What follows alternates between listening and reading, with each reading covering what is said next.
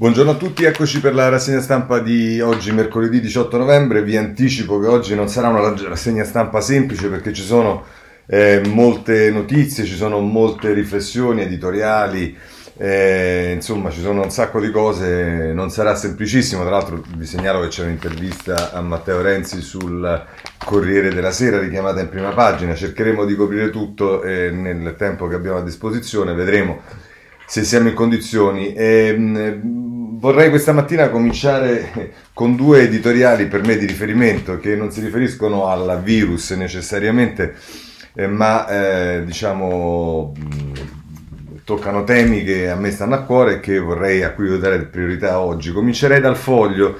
È Maurizio Crippa che scrive in prima pagina: Per Davigo si allungano, si allungano i tempi della giustizia. Il caso Gaudio e il ripolitore di concorsi Giarrusso. Fantastici contrappassi per i giustizialisti. E scrive Crippa, il magistrato in pensione per Camillo Davigo passerà alla storia, oltre che per il brocardo sui colpevoli non ancora scoperti, che avrebbe fatto impallidire anche il ladro d'Argentina Saint-Just, eh, anche per la nota storiellina secondo cui in Italia si fa prima uccidere la moglie che a divorziare, perché con gli sconti di pena ce la si cavirebbe con 5 anni, ma una causa di divorzio dura anche il doppio. La facezia serviva nelle intenzioni per dimostrare che se i tempi lunghi della giustizia sono insopportabili, basterebbe abolire qualche grado di giudizio, che è un po' come l'uxoricidio delle garanzie. Ma l'infernale paradosso suonava anche peggio in bocca a un magistrato che si è sempre battuto per allungare a tempo indeterminato i tempi della prescrizione. Ma poiché la giustizia divina è lenta, ma poi arriva sempre, ora il pensionato da Vigo ha incontrato la sua pena del contrappasso.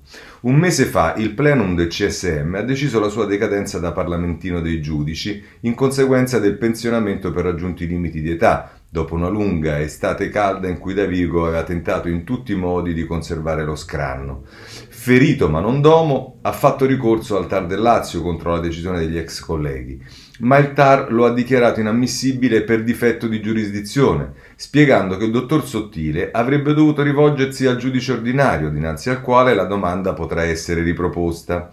E a parte aver sbagliato uscio, ora Davigo si troverà per la prima volta in vita sua nella palude infinita dei tempi della giustizia. Se ricorrerà al giudice ordinario, è probabile che avrà la sua bella sentenza definitiva tra qualche anno, magari una decina, quando andrà per gli ottanta e se avrà ottenuto ragione potrà tornare a chiedere al CSM il reintegro. Peccato che la sua consigliatura sarà scaduta nel 2022.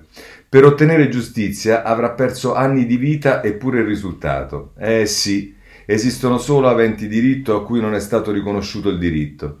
Sghignazzi a parte, la cosa grave è che il magi- magistrato ha onestamente legato l'incività che a molti innocenti è costata la salute o la vita di una giustizia infinita che usa il tempo come arma di tortura o di pena preventiva. È questo il vero scandalo, ora si rivolga al suo giudice. Non è l'unico contrappasso dei giustizieristi di cui ci delizia la cronaca di questi giorni. L'altro riguarda i suoi amici 5 Stelle che lo volevano ministro o anche di più alle prese con la Calabria. Dopo aver concordato con il resto del governo un paio di incomprensibili, una traduzione della ditta, eh, di impresentabili, scusate, una traduzione della ditta per fare i commissari alla sanità, hanno pescato finalmente uno che presentabile era, Eugenio Gaudio, ex rettore della Sapienza. Non hanno fatto in tempo a tirar fuori il nome, ai ben tempi in cui si, si, dove, si dovevano organizzare le commissarie su Rousseau, e viene fuori che è indagato dalla Procura di Catania per una storia di concorsi truccati all'università che per noi sarebbe anche un titolo di merito. In ogni caso, come forse pure Davigo ha imparato a sue spese, è innocente fino a prova contraria. E anche che abbia fatto il giurato a Miss Italia appare un elemento di sicura competenza. C'è però questo aspetto che, come una nemesi, sta mandando ai matti 5 Stelle. Per provare a far passare Gaudio dopo i precedenti disastri i grillini hanno dovuto nascondere la testa sotto il materasso, cioè hanno provato a far finta di niente sull'inchiesta e anche a far finta di non conoscere Zuccaro, il loro ex idolo dell'inchiesta sui taxi del mare, e hanno dovuto far finta di niente pure sul tema concorsi truccati, per il quale a suo tempo avevano inventato una carica di ripolitore speciale per l'ex Iena Dino Gerrusso. Del resto è fresca la notizia che l'eurodeputato Iena potrebbe essere espulso dal Movimento 5 Stelle per aver intascato contributi lobbistici, persino da Big Tobacco, in barba alle regole. Ma zitti anche su questo, muti come sorci sulla neve che affonda, e meno male che Gaudio si è buttato a mare da solo, per alleggerire la coscienza dei giustizialisti. Magistrale editoriale di eh, Crippa sul foglio, al quale fa il paio eh, il, la rubrica eh, Buongiorno di Mattia Feltri sul, eh, sulla stampa. Ricomincio da tre.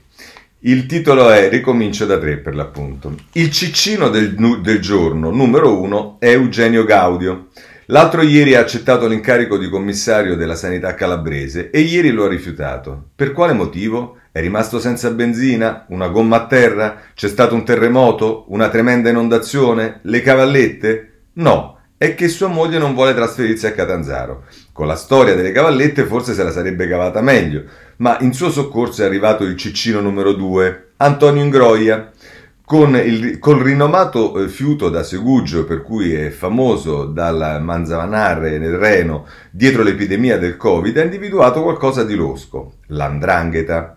Sarebbe stata la mafia calabrese, povera Calabria, in combutta con i cinesi a ordire il piano planetario. La tesi di Ingroia prevale forse su quelle che attribuiscono la congiura a Satana, a Papa Francesco o ai rettiliani però, a essere equanimi, si direbbe più vicino alla verità chi accusa gli antichi egizi, i pedofili liberal o Elvis Presley. Ma a spazzare via tutto ecco il terzo ciccino, Luigi Di Maio. Si è vantato di aver salvato innumerevoli posti di lavoro grazie al decreto dignità con cui ha convertito il 300% di contratti da tempo determinato in tempo indeterminato.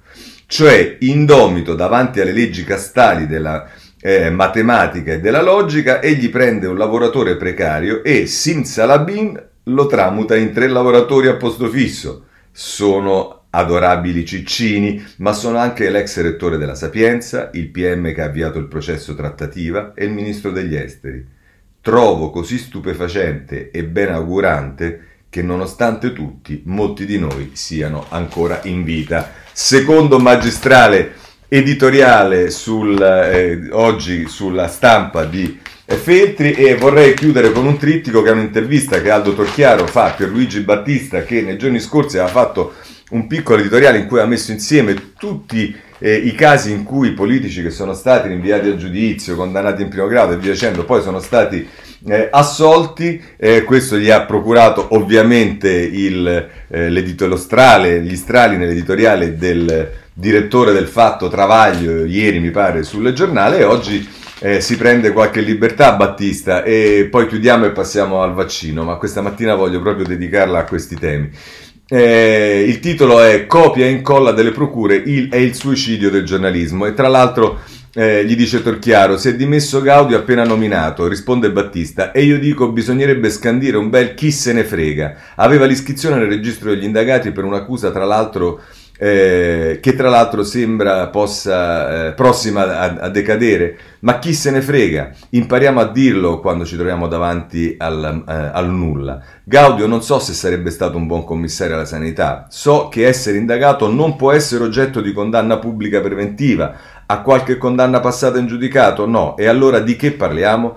E allora dice Torchiaro, da dove parte Battista?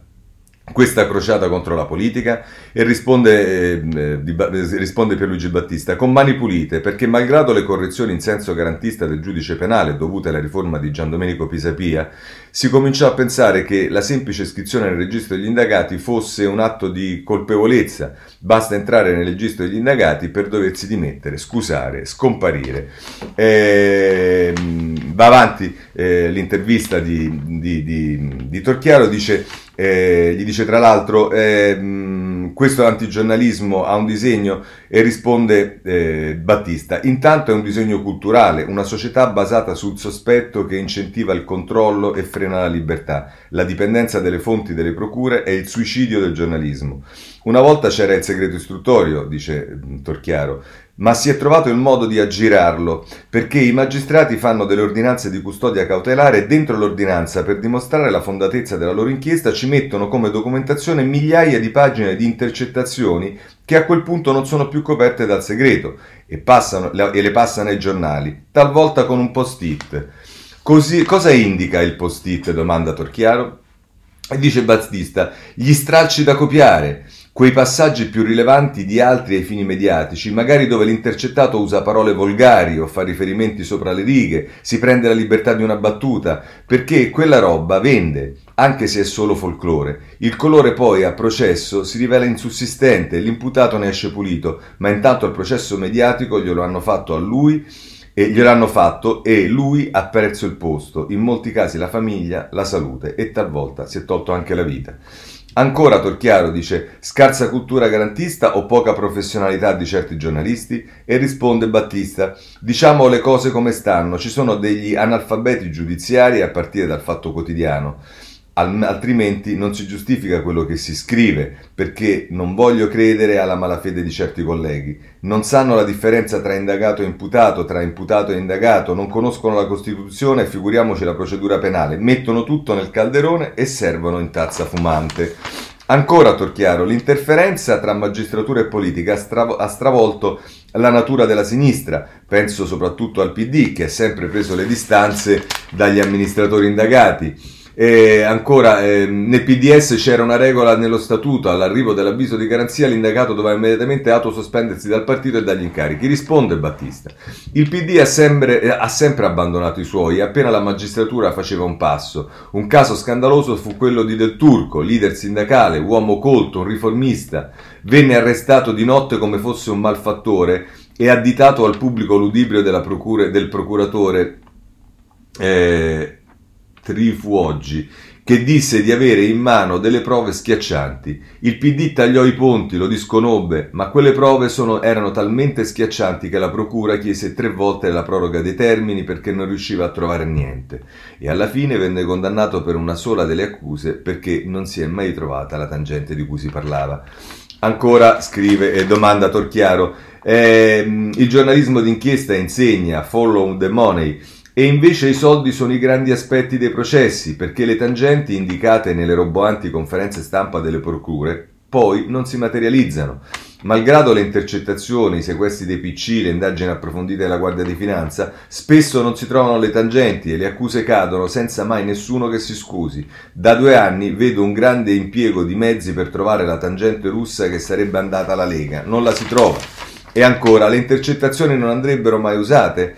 Dice eh, domanda Torchiaro. E risponde Battista, le intercettazioni portano quasi sempre fuori strada perché, come dicevo, puntano al colore. La legge ne impedirebbe la pubblicazione, ma si è trovato subito il modo di aggirarla citando gli atti. Il problema è di cultura giuridica. Il Pullman Ipolite aveva metodi brutali, usava la carcerazione preventiva, ma puntava a trovare le tangenti e, rico- e ripercorrere nel percorso. Oggi si montano processi sulle parole senza preoccuparsi troppo di trovare il denaro. Ancora, dovrebbe esserci un maggior autocontrollo, un richiamo all'ordine dei giornalisti? E dice Battista, bisognerebbe imparare a fare questo mestiere. L'ordine è un orpello fascista che negli altri paesi democratici occidentali non esiste e non potrebbe esistere. Io lo abolirei, anch'io aggiungo. Eh, ma andiamo avanti. Le attenzioni selettive seguono piste prestabilite, figure, figure chiave, Craxi, Berlusconi, oggi Renzi. E dice Battista, questa indagine sulla Fondazione Open mi sembra avere un obiettivo curioso. La, la, magistratura vuole definire che cosa è un partito, che cos'è una corrente, che cos'è un'area di influenza. Si sono incaricati di un compito ambizioso e forse un po' fuori dai loro confini, dice giustamente Battista. Ultima domanda, anche sugli imprenditori si potrebbe fare la lista dei nomi massacrati senza colpa. E dice giustamente Battista, penso a Silvio Scaglia, ma sì, la lista anche in questo caso potrebbe essere lunghissima, la famiglia Riva, le aziende sono state espropriate a fronte di niente, seguo la vicenda di Alfredo Romeo e adesso vediamo dove porta il filone autostrade. Imprenditori e manager pubblici chiedono sempre più spesso lo scudo penale in Italia e solo in Italia, perché da noi se non hai garanzie straordinarie non puoi lavorare, la certezza sin dall'inizio di finire tra gli ingranaggi di questo meccanismo del fango. Molto interessante anche questa intervista con eh, Battista, giornalista del Corriere della Sera, sul riformista e adesso torniamo all'Italia con i suoi problemi. Eh, questi diciamo erano delle, diciamo, delle, degli scritti, delle interviste, degli editoriali eh, che dovrebbero far riflettere, alzare il dibattito anche delle questioni politiche eh, nel nostro paese. Ma così non è. Numeri, bene, andiamo avanti. Pagina 8. Eh, del Corriere della Sera. Scende il rapporto positivi tamponi, ma in un giorno le vittime sono 731. La percentuale di infetti rispetto ai controlli passa dal 18 al 15,4%. Il totale dei nuovi contagi ieri è salito a 32.191. Aumento dei ricoveri. Marolina Iossa che scrive eh, come di consueto sul Corriere della Sera i suoi numeri, ma a proposito dei morti segnalo il tempo in prima pagina che utilizza l'argomento per attaccare il Presidente del Consiglio. Da ieri Conte peggio di Trump, giorno drammatico, 731 morti, l'Italia passa davanti agli USA nella classifica eh, sulla letalità. Stessi numeri del Regno Unito vicini al Brasile di Bolsonaro, si è sbagliato tutto il possibile. Invece di scusarsi il governo continua solo a lodarsi da sé con gli ospedali in pieno caos. Bene, così la mette il tempo, ma ehm, andiamo adesso al tema delle regioni perché cominciamo subito con ehm, diciamo la Repubblica che a pagina 6 ci dice zone rosse le mappe delle province che potrebbero cambiare colore. E, eh, a proposito dei dati, ragione dei dati che abbiamo visto e via dicendo, qui si fa una proiezione con Michele Bocci, all'interno della stessa regione ci sono situazioni molto diverse, per questo i governatori chiedono di riaprire alcune zone rosse e qui veniamo a quella che è la proposta fatta, la richiesta fatta dai governatori che però è stata come dire, per usare un francesismo, sfanculata dal governo e dal ministro Speranza, lo vediamo sul Corriere della Sera, pagina 2, eh, usiamo 5 parametri, non 21, ma Speranza frena le regioni. I governatori dicono rivedere i criteri sulle chiusure, la spinta sui test rapidi. Il presidente dell'ISIS, dell'Istituto Superiore di Sanità, Brusaferro, difende il sistema. Realtà compressa, eh, complessa, Alessandro Trocino che eh, ce ne parla. Tra l'altro, vediamo che questa storia di ridurre i parametri, 21 parametri, era anche venuta su Repubblica, se non sbaglio, da Boeri e Perotti. Non vorrei dire una sciocchezza, mi pare che fossero loro nei giorni scorsi, ma siccome qui si fa riferimento a Brusaferro, allora Brusaferro ce lo becchiamo sulla pagina 3 di Repubblica. Ehm, eh, che scusatemi, non è la pagina 3, evidentemente ho ehm, eh, eppure dovrebbe essere la pagina e vabbè, non è la pagina 3, non è manco la pagina 4, e non è manco la pagina 9. E, e quindi evidentemente non era. Ehm, Repubblica, eh, forse la stampa, vediamo eh, se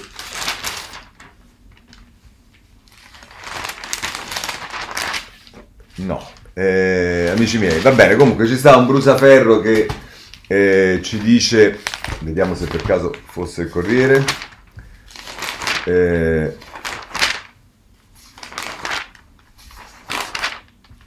no, eh, va bene, allora o me lo sono inventato, comunque insomma Brusaferro dice che questa roba delle regioni eh, non va bene e quindi mh, mm, arrivederci e grazie. Andiamo avanti, c'è anche il messaggero che a pagina 3 invece eh, ha un colloquio con il ministro della Salute Speranza che è perfettamente eh, in linea a pagina 3. Non c'è fretta di riaprire, così salviamo il Natale. Il governo ogni accelerazione verso la de-escalation può disperdere i sacrifici fatti. Frenata per le regioni rosse. Speranza, ospedali a rischio finché l'RT resterà sopra a 1. E così il retroscena di Alberto Gentili ci dice anche qual è la posizione del Ministro della Salute, che peraltro è ben conosciuta. Eh, questo per quanto le reg- riguarda le regioni. Vorrei segnalarvi anche sul Sole 24 Ore invece un interessante articolo in prima pagina, e poi prosegue nelle pagine interne a pagina 5, eh, che riguarda i comuni. Flop dei piani per le città, in 8 anni 21 interventi, ma speso il 20% dei fondi. Eh, dice rigenerazione urbana e caccia di strategia, nell'arco di 8 anni sono ben 21 i piani di intervento fra piani nazionali ed europei, con risorse per un totale di 5,2 miliardi che non decollano vanno molto a rilento con bandi e iter complessi e una spesa ferma, ferma intorno al 20% delle risorse disponibili. Questa è la denuncia che in qualche modo fa il Sole 24 Ore, ma abbiamo parlato delle regioni, dei comuni, adesso c'è una regione che diciamo trionfa su tutte, è la Calabria e allora vediamo qui una carrellata di titoli perché poi ci sono i commenti, Corriere della Sera, Calabria, il caos dei commissari, Strada fa un accordo col governo, anche Gaudio rifiuta il posto di Cotticelli e Zuccatelli, è il terzo a dimettersi dal ruolo in dieci giorni. E poi se volete Gianna Fregonara nel taglio basso fa un, un'intervista al rettore e dice eh, al Premier ho chiesto tempo, c'è stata una fuga di notizie, addirittura una fuga di notizie. Eh, va bene, poi sul, eh, sempre sul Corriere della Sera, se volete, c'è anche diciamo, la notizia di Conte, le scuse di Conte, fatti passi falsi, ma mi assumo tutta la responsabilità, eh, così dice Conte, ci sta qualcuno eh, che eh, dice che, se non sbaglio, o Repubblica eh, o la stampa che Conte fa da scudo, Calabria salta il commissario, ora in, polpo, in polo un ex finanziere sia agli ospedali di emergency, anche Gaudio lascia, ragioni familiari, mia moglie non vuole trasferirsi a Catanzaro, sconto tra 5 Stelle e il governatore Spirlì su Gino Strada, il manager d'Andrea verso la nomina, eh, questo eh, è quello che ci dice la Repubblica che con Tommaso Ciriaco c'ha il... Ehm, un colloquio con Conte, eh, Conte sotto accusa per il pasticcio, colpa mia, mi, assu- mi colpa mia, ma i ministri sapevano, questo è quello che direbbe Conte nel colloquio sulla eh, Repubblica, eh, la stampa eh, invece va nelle pagine 4 e 5, ma sono due pagine lo stesso, Telenovela Calabria lascia anche Gaudio e arriva Emergency, eh, questo è il titolo. Falco Matà, il sindaco di Reggio Calabria, che invece esulta per l'arrivo di Falco Matà, Gino, eh, di, scusatemi, di Strada. Gino al lavoro assieme a noi, per me sarebbe un vero onore. E poi ehm, eh, ancora Conte, responsabilità mia, chiedo scusa ai calabresi, anche qui è il colloquio con Ilario Lombardo. Eh, insomma, il, il, il, il Presidente del Consiglio che fa scudo, diciamo se andiamo sui giornali eh, dell'opposizione, beh che cosa gli vogliamo dire? Che, ehm, eh, che mm, scusate un attimo, eh, eh, che cosa gli vogliamo dire? Che eh, attaccano. Beh, insomma, allora, il titolo del giornale è Di flop in flop, Calabria salta il terzo commissario in dieci giorni, Gaudio, mia moglie, non vuole andare a Catanzaro, e poi se andate nelle pagine interne, il neocommissario rifiuta la Calabria in colpa alla moglie, rottura su strada, è quello che ci dice Giuseppe Marino, e poi eh, giustamente Laura Cesaretti un mm, eh, scrive un articolo, tre flop in dieci giorni, PD e Movimento 5 Stelle scaricano la scelta su Conte, Gaudio nome suo eh, irritati grillini che spingono sul fondatore di Emergency, Spirlì devono passare sul mio corpo ed M malignano sul concorso per Giuseppi all'Ateneo guidato dall'allora rettore. E ecco qui un po' di, veloni, di veleni che non mancano mai, ma abbiamo appunto visto il eh, giornale, eh, chiudiamo la carrellata con il messaggero che a pagina 7 ci dà qualche indicazione più chiara su quello che dovrebbe fare eh, Emergency perché non l'abbiamo capito leggendo già gli altri eh, giornali. Calabria sbarca Emergency, Gaudio rinuncia per i 5 Stelle e dice eh, Strada si occuperà degli ospedali da campo. Eh, poi come eh, vedete c'è sempre qualcuno che ehm, che, che ha, qualcosa da dire, nel senso che c'è l'intervista a Cesare Mirabelli che dice da calabrese dico, persa un'occasione, tra lui e Strada si rischiava il eh, conflitto. Eh, perché vedete questa storia l'abbiamo visto ieri non so se qualcuno di voi ha avuto la possibilità di vedere il procuratore Gratteri che ha peraltro aperto un'inchiesta sul tema della sanità in Calabria quindi se non altro per questo diciamo uno dovrebbe astenersi dal fare interventi che sconfinano, già dovrebbe astenersi dal fare interventi che riguardano le eh, sue diciamo, iniziative giudiziarie, ma poi che sconfinano addirittura nella politica, nella politica che deve decidere nella regione dove ha aperto un'inchiesta, invece tranquillamente, come se niente fosse, il procuratore Gratteri ieri ci ha dato una lezione di come la politica dovrebbe agire in Calabria sul tema del commissariamento, addirittura arrivando a dire che Strada sarebbe la persona sbagliata. Per carità, tutto legittimo, eh, si segnala alla cronaca il piccolo particolare che se poi un politico si permette di eh, come dire, manifestare un dubbio, una critica su un'iniziativa giudiziaria, parte si scatena la NM eh, denunciando la lesa maestà, la delegittimazione della magistratura e via dicendo. E io penso che invece sia nel pieno della libertà di critica assolutamente legittimo che anche politici e persone normali possano giudicare e criticare le iniziative della magistratura, esattamente come ritengo assolutamente normale che il procuratore Gratteri discetti sulle scelte politiche, le decisioni politiche che sono prese eh, in Calabria. Quello che non funziona è che qualcuno lo può fare e qualcuno non lo può fare, ma diciamo l'ANM è l'ANM e quindi noi ce ne faremo anche una ragione. Editoriali, Stella sul Corriere della Sera, prima pagina, tutti sapevano eh, sotto la poltrona del Superman sanitario calabrese deve esserci un po' di criptonite. Dopo Saverio Cotticelli caduto in diretta TV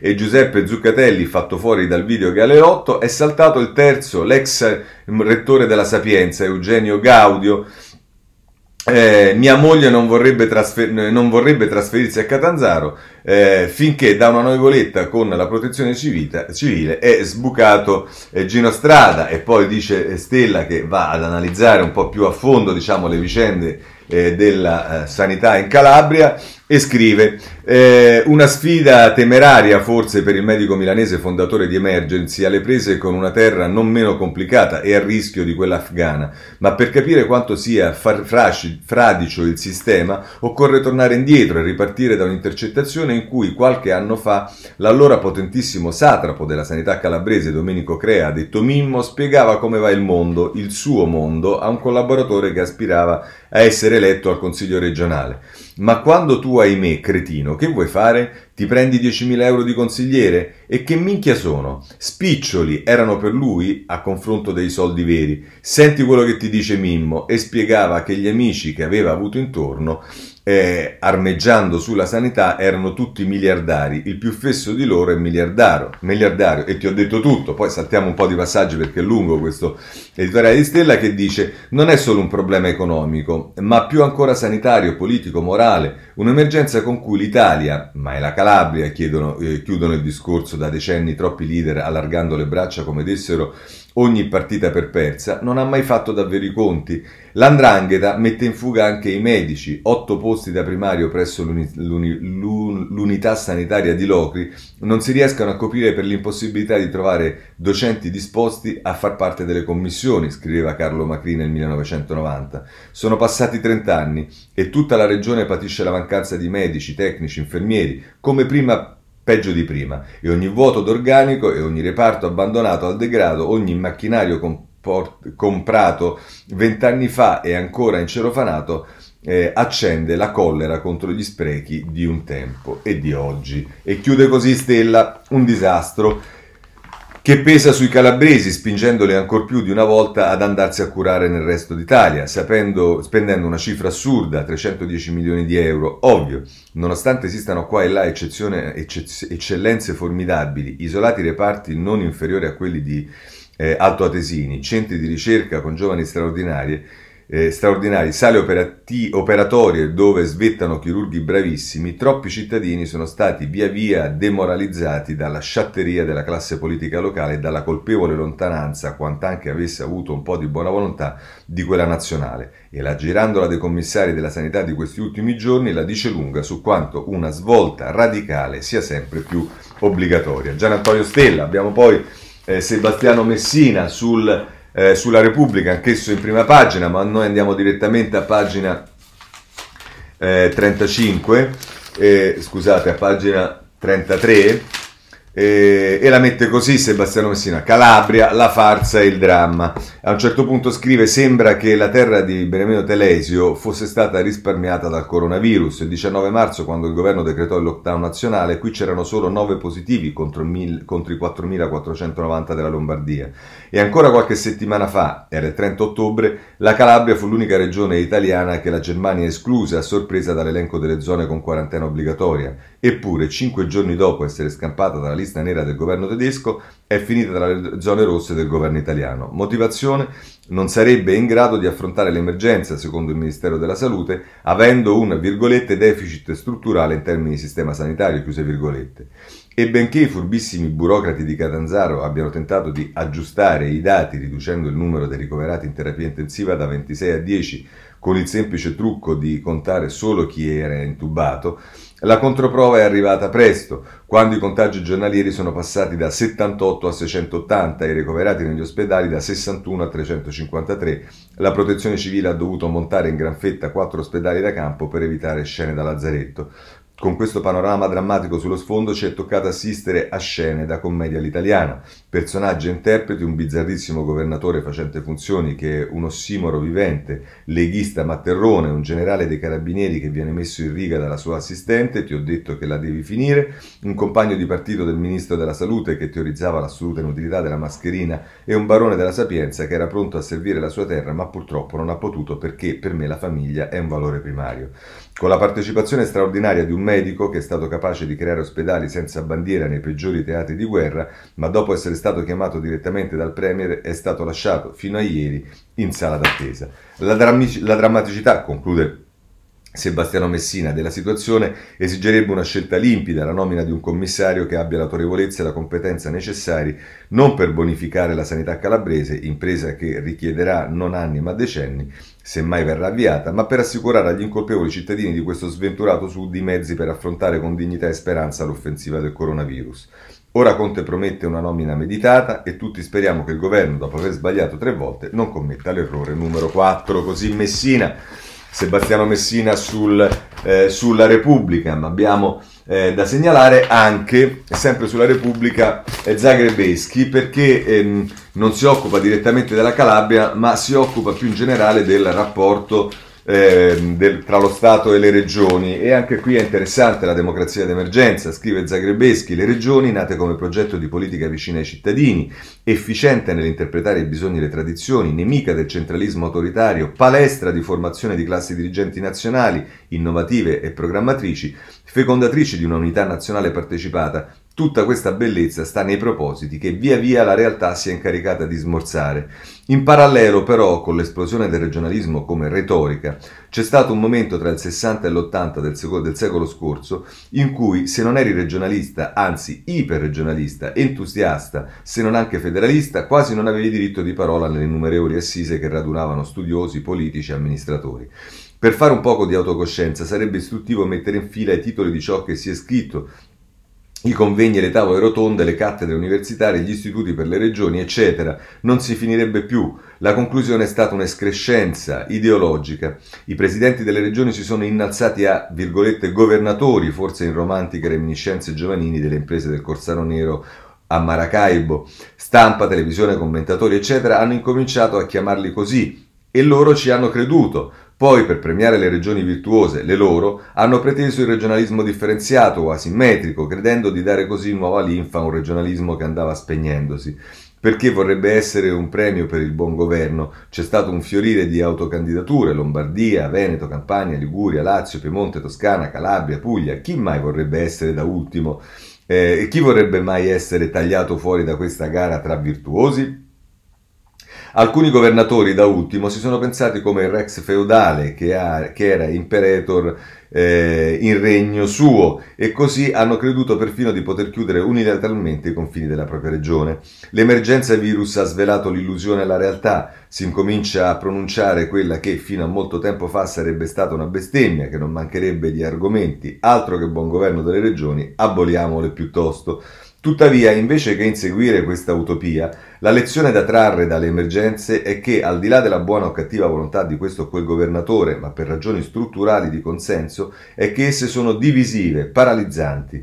Nelle emergenze sanitarie, ecologico-finanziarie le misure necessarie sono necessariamente restrittive, limitano diritti e impongono doveri. Sono dolorose e impopolari. L'impopolarità che si misura nelle elezioni e nei sondaggi è l'incubo non solo per il populismo d'ogni genere, ma anche per le democrazie che più di ogni altro regime hanno bisogno di consenso. Quando i governatori sono deboli e non, sono, e non sanno suscitare le passioni positive che sono eh, tanto necessarie nella cattiva sorte, ecco manifestarsi la fuga dalle responsabilità. Spetta a te, no a me. Normalmente nella dialettica tra potere centrale e poteri decentrati avviene il contrario, spetta a me, non a te ma solo se si tratta di distribuire benefici, non quando si tratta di imporre sacrifici. Chiude così Zagrebeschi. Perché è così difficile passare dalle parole ai fatti? Ancora una volta per ragioni strutturali, la democrazia è il regime non solo genericamente del consenso, ma del consenso a tempi brevi, tra un'elezione e l'altra, o a tempi brevissimi tra un sondaggio e un altro. È democrazia, anzi iperdemocrazia, ma impotente di fronte ai problemi che, quando ci sono stati, non ci sono più e quando non ci sono eh, potrebbero non esserci mai. L'uomo politico, che vive tra questi tempi effimeri che non ci sono più e non ci, e non ci sono ancora, o magari non ci saranno mai, può pensare di chiedere sacrifici ai suoi elettori?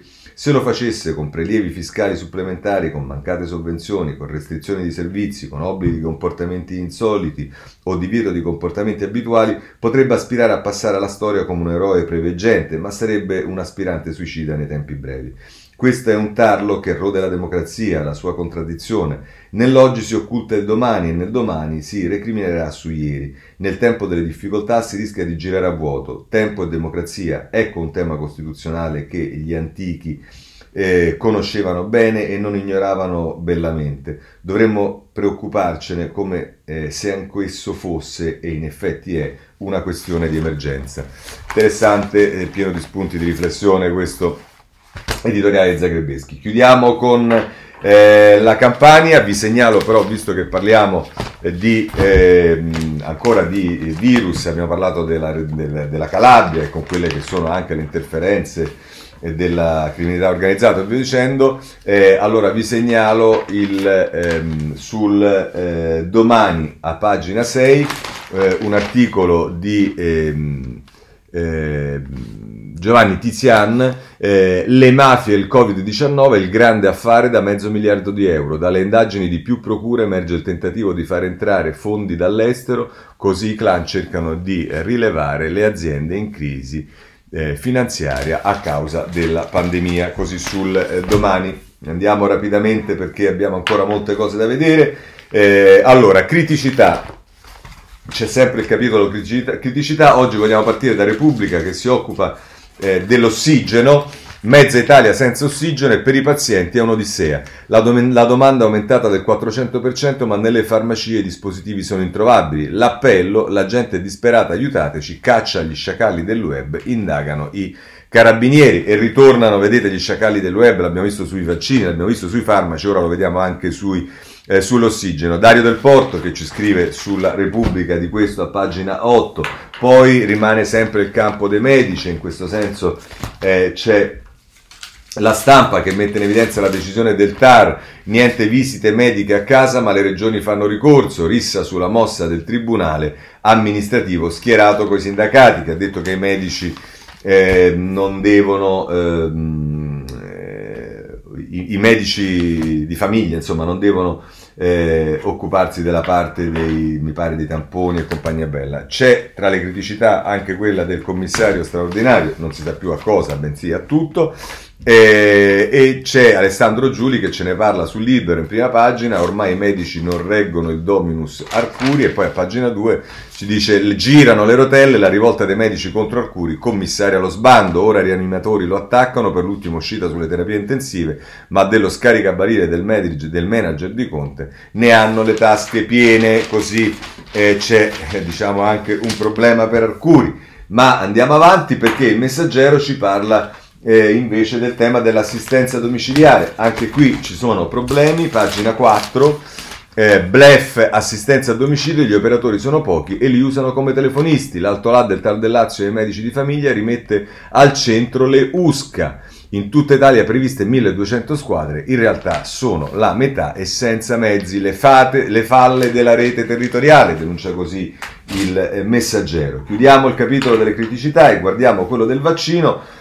Insomma, sul vaccino c'è innanzitutto un tema, ce lo dice il Corriere della Sera eh, a pagina 12, ma ce lo dicono anche altri giornali e in particolare poi, se non sbaglio, è il eh, messaggero che eh, lo fa vedere, dice ehm, il Corriere della Sera, un italiano su sei rifiuta di farsi vaccinare, Ipsos il 42% aspetterà di capire l'efficacia, ma intanto l'Europa prenota 1,2 miliardi di dose. E la, la, domanda che viene fatta è secondo lei nel 2021 ci saranno abbastanza vaccini per tutti? Il 32% risponde sì, il 58% risponde no e il 10% dice non sanno, non indicano. Ma poi alla domanda se nel 2021 verrà messo a disposizione dei cittadini il vaccino anti-Covid, lei lo farà certamente appena possibile è il 37%, aspetterà di capire per capire l'efficacia il 42%, non sanno, non indicano eh, il 5%, non lo farà il 16%. Peraltro diciamo nel taglio basso, se volete, c'è l'analisi di Goffredo Buccini, sfiducia e complottismi, i quattro anni che hanno duplicato i Novax.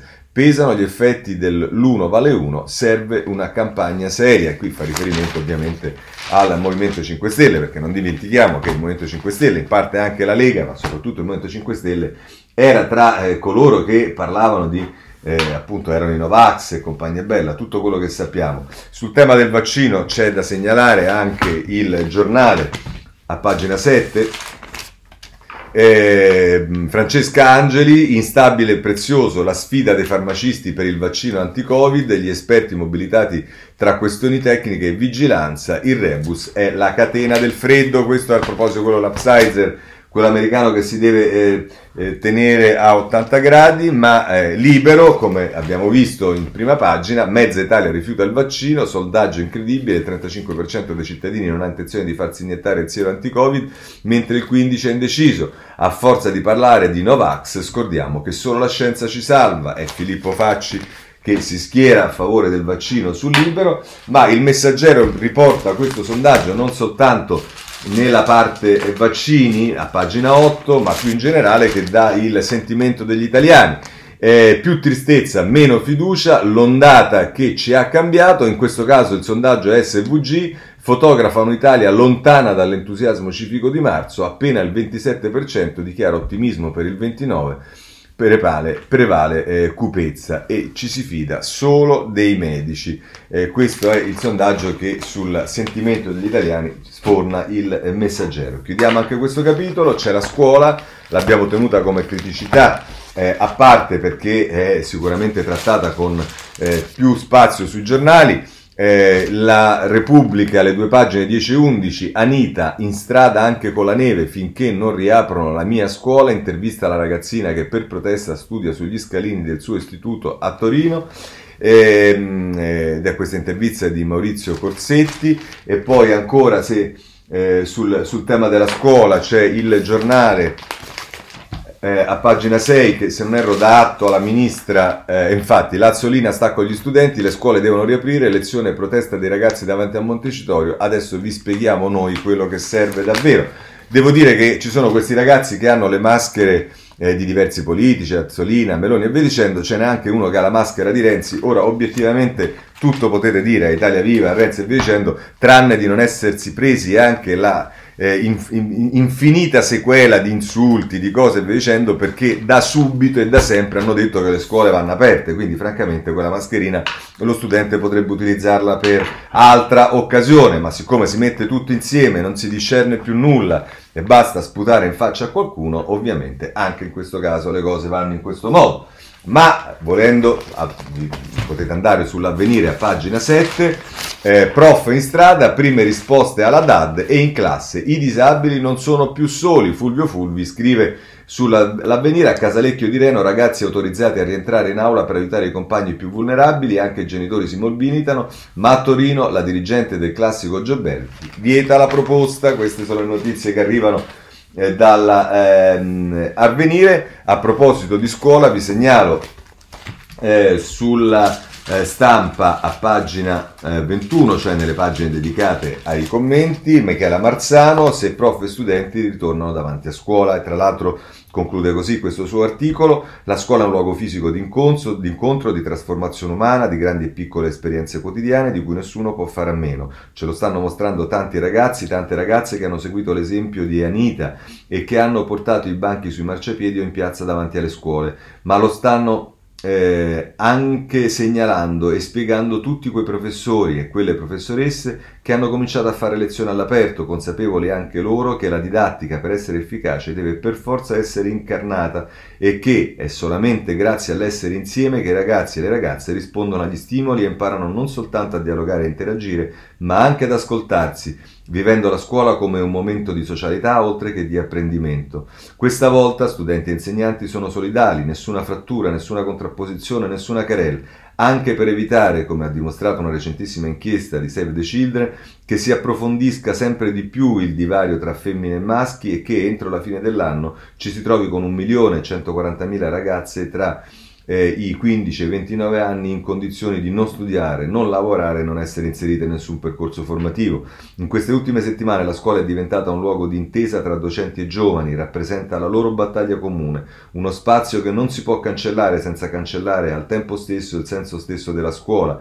I care mi sta a cuore, come diceva sempre Don Milani, lasciando eh, il menefrego fascista a chi dei legami e delle relazioni importa poco, anche se a causa dell'avarizia del sortirne da soli, che eh, prosperano la violenza, l'indifferenza e l'assenza di solidarietà. Così eh, Michela Marzano sulla eh, stampa.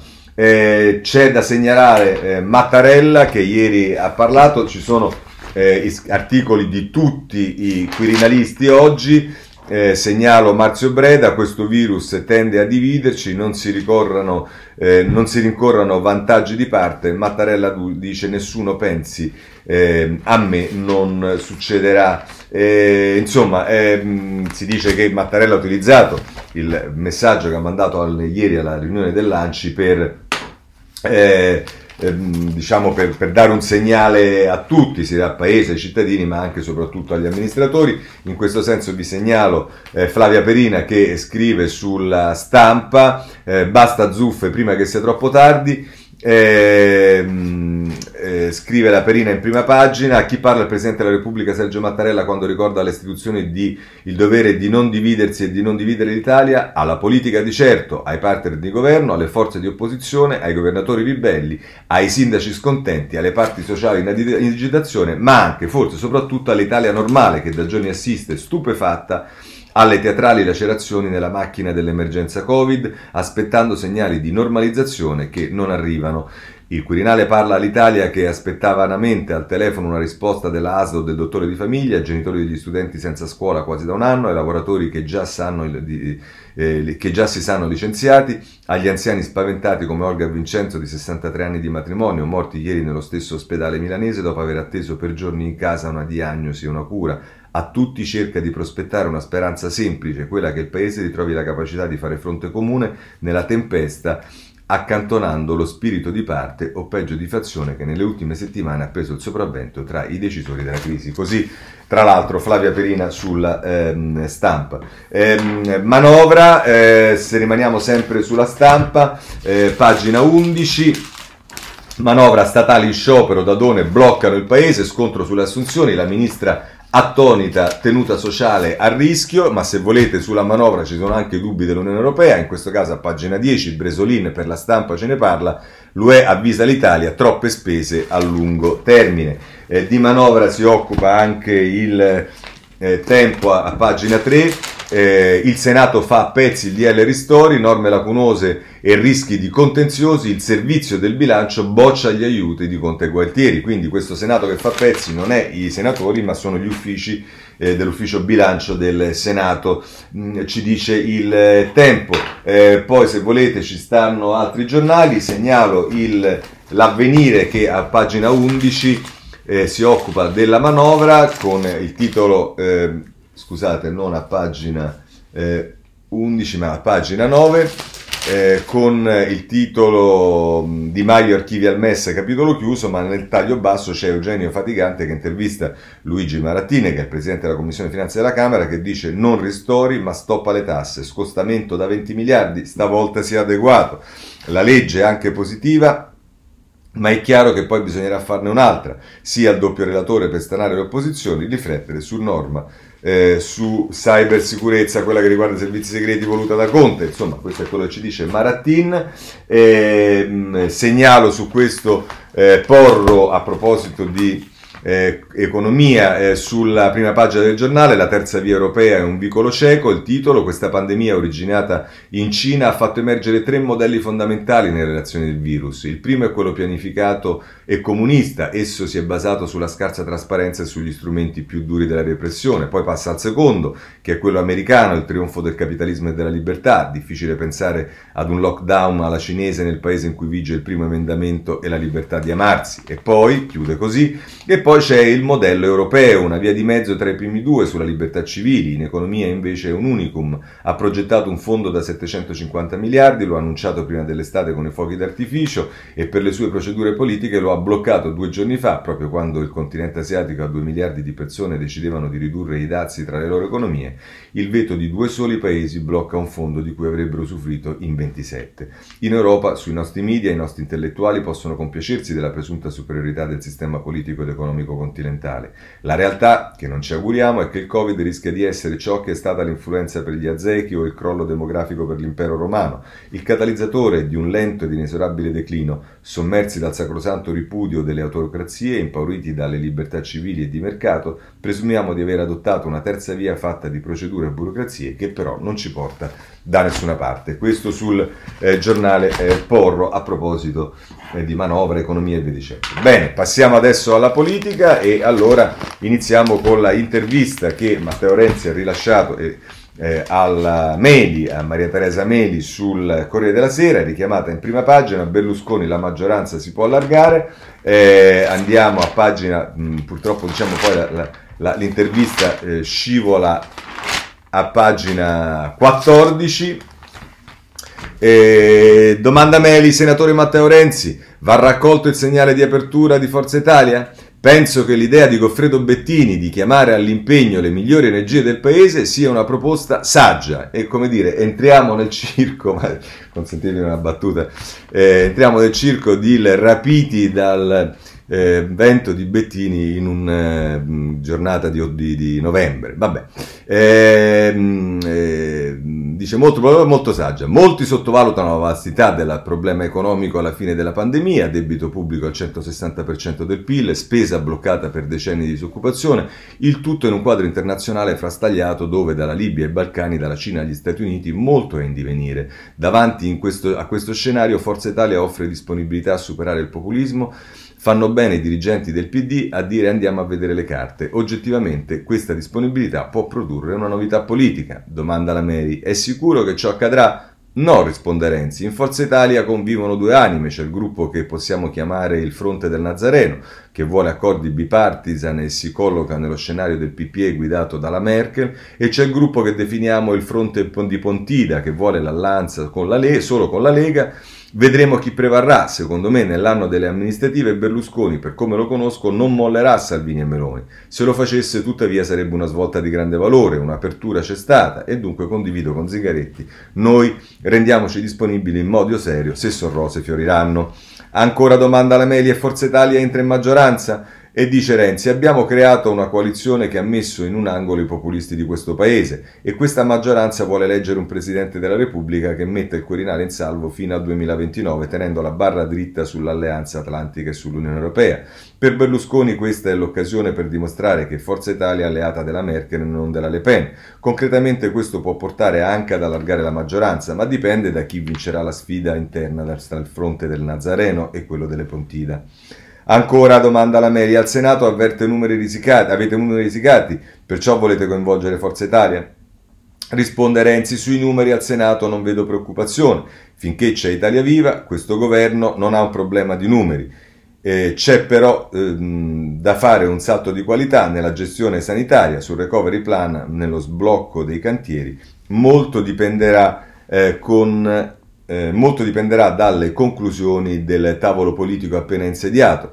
Questa legislatura arriverà dunque al 2023. Io vorrei che ci arrivasse con una maggioranza politica che tiene fuori i sovranisti di destra e del resto la vittoria di Biden riapre una speranza per tutte le famiglie democratiche e progressiste.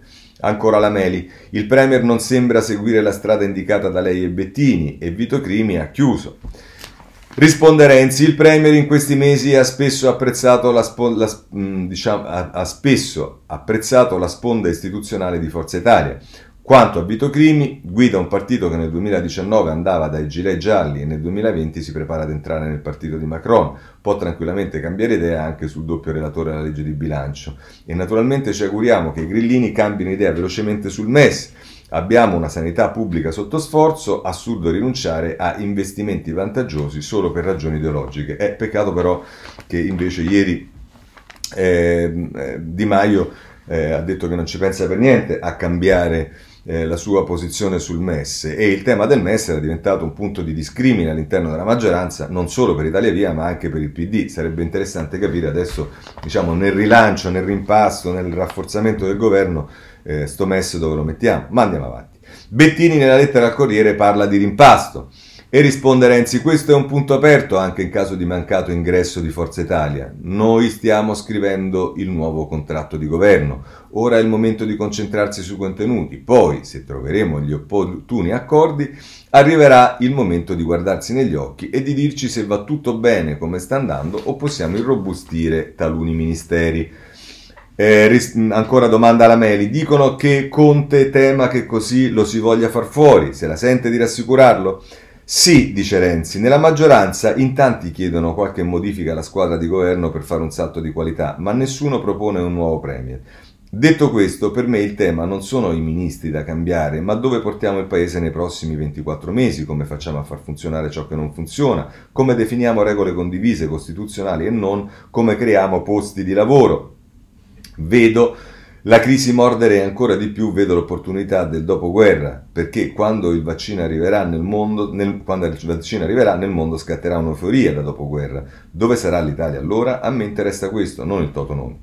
Ancora, dice la Meli, i riflettori della magistratura sono nuovamente accesi su di lei e su Open. Ci sono state polemiche anche per delle frasi sessiste che le sono state attribuite e poi sono state smentite. Risponde Renzi, prima o poi qualcuno troverà il tempo e il coraggio di raccontare che cosa è accaduto alla mia vita in questi anni, dal depistaggio alla vicenda Temparossa, dalle banche all'arresto dei miei genitori, dal sequestro dei telefonini dei finanziatori fino alla surreale vicenda della Fondazione Open, dove il problema non è il finanziamento illecito, che non esiste, essendo tutto bonificato e tracciato, ma il fatto che la Leopolda fosse organizzata da una fondazione e non da un partito. Quando poi leggi che le carte dell'accusa contengono gossip e notizie prive di valore probatorio, capisci il livello dell'inchiesta. Siamo ben oltre l'assurdo, ma credo nella serietà della stragrande maggioranza dei giudici e del resto la Cassazione si è già espressa due volte sul tema.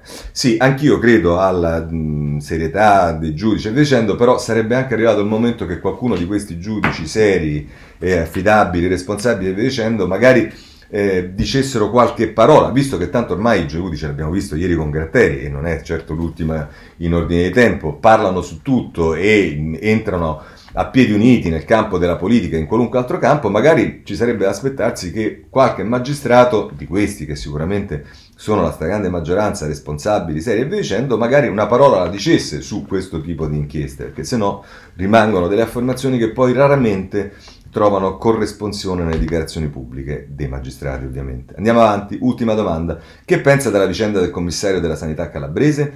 Sta diventando una barzelletta che non fa ridere, non entro nel merito delle vicende pregresse, qui c'è la disponibilità di un medico e uomo autorevole, si chiama Gino Strada, è uno che non guarda in faccia nessuno, guarda negli occhi tutti ma non guarda in faccia nessuno. Mi ricordo quando dieci anni fa davanti a un panino con il Lampredotto in Palazzo Vecchio mi diceva che la sfida per lui più importante nella sanità si giocasse nel mezzogiorno italiano prima che in Africa. Oggi ha la possibilità di dare una mano, non lo, lascerò, non lo lascerei fuggire. Fossi Conte e Speranza non farei troppi discorsi, firmerei il decreto per portare Gino Strada a Catanzaro domani stesso. Questa telenovela è già durata troppo e gli unici che se ne godono che se la godono sono gli uomini della Ndrangheta. Questa è l'intervista a Matteo Renzi sul, Matteo Renzi sul Corriere della Sera. Poi se volete sulla Repubblica eh, un po' diciamo a fare da sponda per certi versi, ma poi anche a bastonare c'è Zingaretti che se la prende anche con Sassoli, lo stop di Zingaretti a Di Maglia e Sassoli non riparta la gara a chi la spara grossa. Il leader Dem dice pensavo che il tempo delle bandierine sul governo fosse finito, su e cancellazione del debito non servono proposte estemporanee. Stefano Cappellini ci parla di questo con un colloquio che ha eh, con Nicola eh, Zingaretti. Segnalo a questo proposito anche il foglio in prima pagina eh, con Canettieri che a proposito del governo Berlusconi e via dicendo firma un articolo Il realismo del colle sull'ingresso di Forza Italia in maggioranza, la parola spetta al Parlamento ma non ci sono spazi ehm, dice questo virus tende a dividere, affrontiamolo insieme, il nemico comune, l'appello lanciato ieri da Quirinale in occasione della trentesima assemblea dell'Anci e insomma dice Sergio Mattanella continua infatti ad assistere all'interlocuzione sulla stampa e non solo tra Forza Italia e il resto della maggioranza che sostiene Conte. E, va bene, dice insomma che ci sono dei dubbi da parte di Mattarella, purtroppo non abbiamo il tempo di leggerlo. Per quanto riguarda il Movimento 5 Stelle, vabbè, la notizia del giorno, pensate voi, come è ridotta l'Italia, la politica, il giornalismo e via dicendo, ma insomma la, la, la notizia del giorno è Giarrusso, pensate un po', Giarrusso nei guai pagato dalle lobby, ora rischia l'espulsione, ci dice Emanuele Lauria sulla Repubblica, decideranno i probiviri, lui si difende, ci avevano eh, già finanziato, ma insomma se volete sapere qual è l'oggetto dello scandalo, eh, che Gino Zè è stato eletto al Parlamento europeo nel maggio del, del, del 2019 con 116.776 preferenze, eh, dice ha ricevuto tre finanziamenti per quasi 15.000 euro, uno dalla moglie del titolare di IRBM di Pomezia, uno da una socia della BDL Lobbying e uno dalla can- catanese Promedica SRL e questo ci sono i probiviri, indagheranno, ma insomma questo lo trovate eh, su Repubblica, lo trovate addirittura eh, anche sul Corriere della Sera, anche in questo caso sembra si sono messi d'accordo a pagina 15, ha preso contributi da lobbisti, Movimento 5 Stelle, Giarrusso rischia l'espulsione, i colleghi lo attaccano, l'eurodeputato dice è contro le regole, mi era sfuggito, un altro che ha preso i soldi, è un altro con, con la cosa del, a sua insaputa, ha preso i soldi a sua insaputa, gli era sfuggito, va bene, ma invece altro problema che agita i 5 Stelle sono sicuramente è sicuramente il tema delle, eh, della, dell'entrata in maggioranza di Berlusconi, ce lo dice il, la Repubblica, eh, a pagina 12 il Movimento 5 Stelle si divide all'apertura a Berlusconi, Emanuele Lauria ce ne parla, eh, e poi se volete sul domani c'è Cooperlo che eh, esulta per la trasformazione del Movimento 5 Stelle, ma poi esulta per modo di dire, eh, il Movimento 5 Stelle si è devaffanculizzato e questa è una buona notizia. Gianni Cuperlo sul domani eh, a pagina eh, 9. Eh, poi se volete c'è anche qualcuno che ritorna perché eh, diciamo le cose non, non, anche qui devono avere anche un certo grado di eh, ironia, eh, ma insomma di ironia de- della sorte, eh, il tempo, a pagina 11 c'è l'intervista a chi ha Cencelli, eh, I consigli del funzionario della DC e 5 Stelle litigiosi, eh, grillini troppo divisivi, usino il mio manuale. Ecco qua, il famoso manuale Cencelli nella spartizione delle cose dicendo. Va bene. Segnalo sul foglio a pagina 3 per quanto riguarda ancora la politica, una notizia eh, della quale pure diciamo, si è accorto solo il foglio, ma che ah, rappresenta dal punto di vista politico certamente eh, qualcosa di interessante. Eh, centro di questi giorni, ecco perché il gruppo unico di Calenda e Bonino è una piccola buona notizia. Leggerla secondo la logica del pallottoliere la si dovrebbe considerare un'operazione di piccolo capotaggio, tre deputati da un lato, due senatori appena dall'altro, e però la formazione dei gruppi parlamentari congiunti di Azione più Europa e Radicali, ufficializzata nelle scorse ore, è a suo modo una gran bella notizia, perché dopo mesi di forsennati litigi, quasi fratricidi e di bisticci di stretta prospettiva nel campo largo del centrismo, L'aggregazione guidata da Carlo Calenda ed Emma Bonino lascia intravedere una dinamica attrattiva, senz'altro interessante e comunque incoraggiante per tutti quelli che, a prescindere dai tatticismi contingenti, credono alla possibilità di creare una forza politica riformista e progressista, recalcitrante alle tentazioni assai in voga dell'interventismo statale e che ponga il tema delle competenze al centro dell'agenda. Questo tra l'altro scrive il eh, foglio a pagina eh, 3. Eh, segnalo eh, sul tema delle carceri, poi veramente chiudiamo, il domani eh, a pagina 2, ehm, anche il carcere forse è zona rossa, ma non ci sono i dati.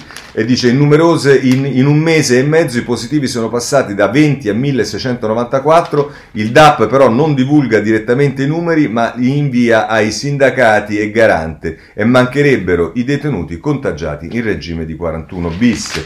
Eh, il tema delle carceri sta inevitabilmente prendendo eh, spazio, purtroppo, perché la situazione sta esplodendo. Eh, non si sa bene che fine abbiano fatto il DAP e il ministro, ce lo dice anche in prima pagina il riformista, carcere, inferno Covid, qualcuno sa dove è finito Bonafede, Angela Stella e Piero Sansonetti, scrivono sulla prima pagina del, ehm, del ehm, riformista e, e, poi ci sta uh, sempre Angela Stella pagina 4 i garanti al Parlamento liberazione anticipata un nuovo balzo in avanti dei contagi 758 casi tra i detenuti 936 dagli operatori la conferenza dei garanti territoriali chiede modifiche al diario Ristori per incidere sul sovraffollamento. Mancone aderisce al digiuno della Bernardini eh, digiuno al quale ho aderito anche io eh, lunedì e al quale magari eh, torneremo a ehm, aiutare la, in questa ennesima causa eh, Rita Bernardini nei eh, prossimi eh, giorni. Ehm, ancora per quanto riguarda le carceri, c'è sempre un giornale che è attento a questo dell'avvenire, pagina 10. Ehm, Ecco qua, carcere, continua il pressing, ridurre i detenuti in cella, sovraffollamento, aumento dei casi di contagio e gestione dei soggetti più fragili sono alla base della richiesta dei garanti regionali ai detenuti, accelerare sulle misure alternative. Giulio Isola eh, sull'avvenire. Ci sarebbero molte altre cose eh, di cui parlare, c'è eh, diciamo eh, autostrade, le ferrovie, il domani ci dice che c'è un'inchiesta aperta, ferrovie sotto inchiesta, i PM indagano per corruzione, appalti per centinaia di milioni, ma eh, vedremo poi di che cosa si parla. Eh, poi ci sta eh, Palamara, iniziano le azioni disciplinari nei confronti di tutti i magistrati che sono finiti sua, eh, nelle sue intercettazioni, ce ne parla il giornale a pagina 13, il Sole 24 ore ci dice che le borse esultano, l'indice globale segna il record, Tokyo ai massimi da 29 anni con l'ottimismo del vaccino sul eh, più propensione al rischio, anche, eh, diminuisce anche lo spread, ce lo dice la Repubblica a pagina eh, 26, siamo ai minimi eh, dopo tanti anni, eh, a pagina 26, spread ai minimi dal 2018, Visco servono ancora aiuti.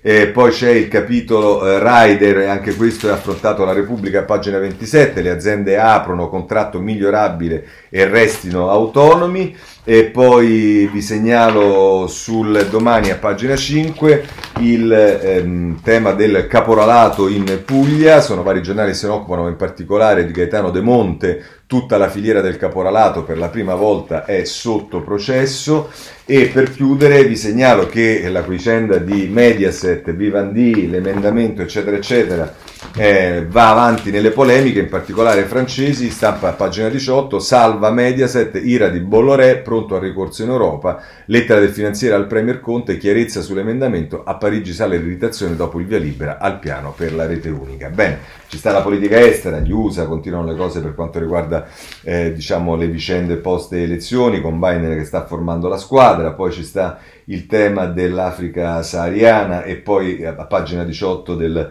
della Repubblica e poi del domani a pagina 11 si occupa di Etiopia, eh, in Perù si cambiano tre presidenti in poco tempo, Repubblica a pagina 20, Israele eh, è la stampa con due pagine che sono la eh, 16 e la 17 che ci dice la città nel deserto dove Israele prepara la guerriglia urbana tra i soldati della base vicino a Gaza, è un reportage di Fabiana Magri.